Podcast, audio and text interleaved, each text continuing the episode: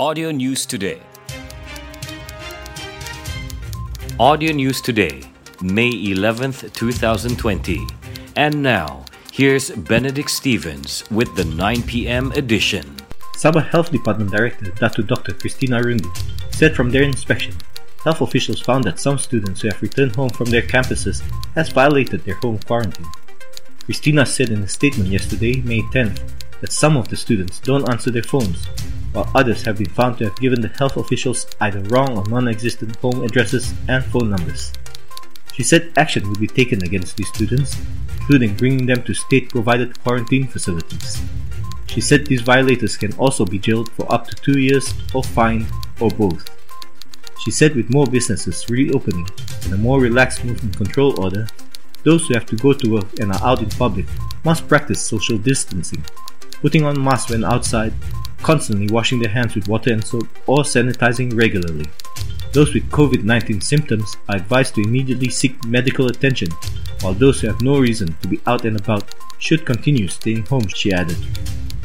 Sabah has 317 COVID 19 cases as at May 10, out of which 27 are still being treated, with the death toll at 4. The Sarawak Dayak Iban Association says the Dayak community should either forego this year's Gawai festival or celebrated among family members due to the four week extension of the Conditional Movement Control Order. Its Rajang branch chairman, Bill Juga, said the health of the people was top priority, while the Gawai celebration was secondary. According to tradition, the run up to Gawai would be big dinner gatherings at hotels and the Kumang Beauty Contest. A week before Gawai would see Dayaks making a beeline to the express boat terminal to return to their longhouses. Those already in the longhouses can celebrate Gawai on a smaller scale amongst themselves, but SOP needs to be observed, he said. Bintulu is the latest district in Sarawak to turn into a green zone after recording no new COVID 19 cases in the last 14 days. The State Disaster Management Committee said 32 of Sarawak's 40 districts were now categorized as green zones, while 7 districts were yellow zones. The yellow districts include Samarahan, which was previously a red zone. The number of active cases has now dropped to 34. Only Kuching remained a red zone with 79 active cases as of today, May 11.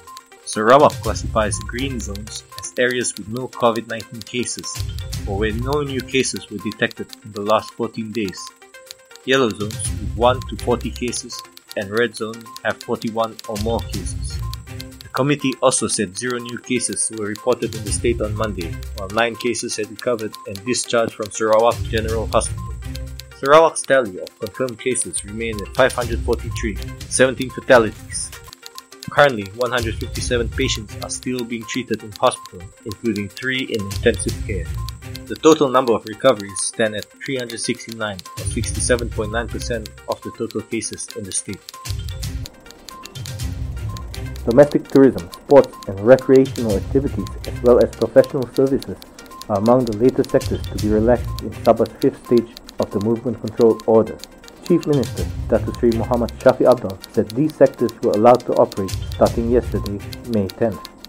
Activities allowed to resume are domestic tourism, which includes accommodation, adventure and recreation, food and beverage, as well as ticketing services.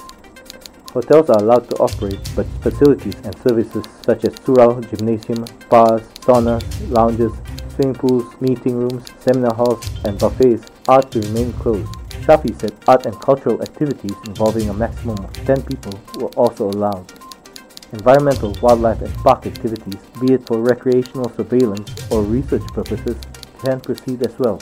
Sports that are allowed include golf, tennis, cupry, shooting, weightlifting, cycling, sailing, petanque, squash, ping pong, karate, wushu, and taekwondo kata, whereas group recreational and sports activities cannot involve more than 10 people at one time. Professional services by engineers, lawyers, architects, accountants, finance consultants, surveyors, pharmacists, counselors, veterinarians, and others are allowed too.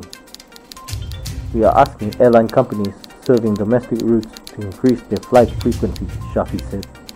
Shops selling motor vehicles, heavy machinery, and bicycles can operate too. Those who need to travel inter-district must follow the SOP put in place. The increase of COVID 19 cases in the country indicates that the targeted approach method has shown a positive impact in detecting the virus, says Health Director General Dr. Dr. Noor Hisham Abdullah. The detected cases are being isolated and treated at hospitals to ensure the virus does not spread in the community, he said during his daily press briefing yesterday. Dr. Noor Hisham said based on the targeted approach method, the ministry till May 10th had identified targeted groups to be screened these were the Seri Petaling Tabligh participants and their close contacts, students as well as employees at the madrasa and tahfiz, which were linked to the Seri Petaling cluster, and Malaysians who returned from overseas. Dr. Noor Hisham assured Malaysians that the COVID 19 cases in the country were under control. There were 67 new COVID 19 cases reported yesterday, bringing the total number of infections in the country to 6,656. Out of the 67 cases, 49 involved foreigners while the rest were local transmissions. He added that another 96 patients were discharged, bringing the total number of recoveries to 5,025. There were 1,523 active cases being treated at the country's health facilities. No new deaths have been reported, which means the death toll remains at 108. Separately, Dr. Noor Hisham pointed out that the spread of COVID 19 amongst foreigners was possibly due to cramped living spaces.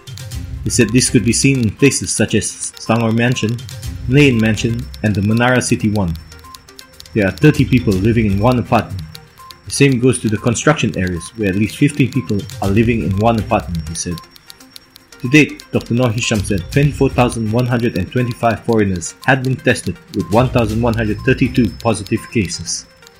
He said currently 487 foreigners are being treated, while 3 foreigners were in the ICU, adding that among them, Four deaths have been reported so far.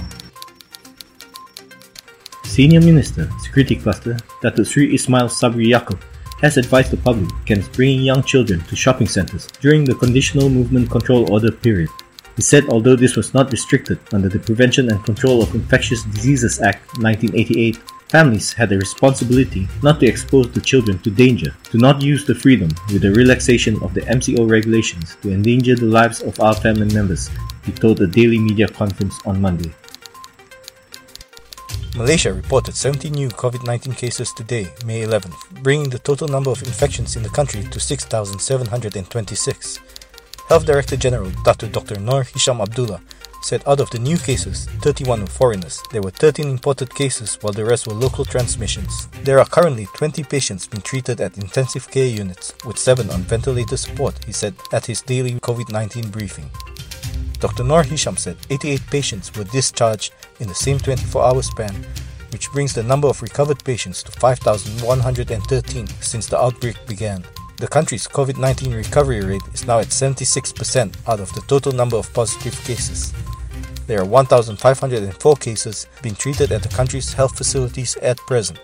There was one new death reported, bringing the death toll to 109. The latest fatality was a 63 year old Malaysian man case 6657 who had a history of cancer and diabetes. Like us on fb.com slash audio news today. Audio News Today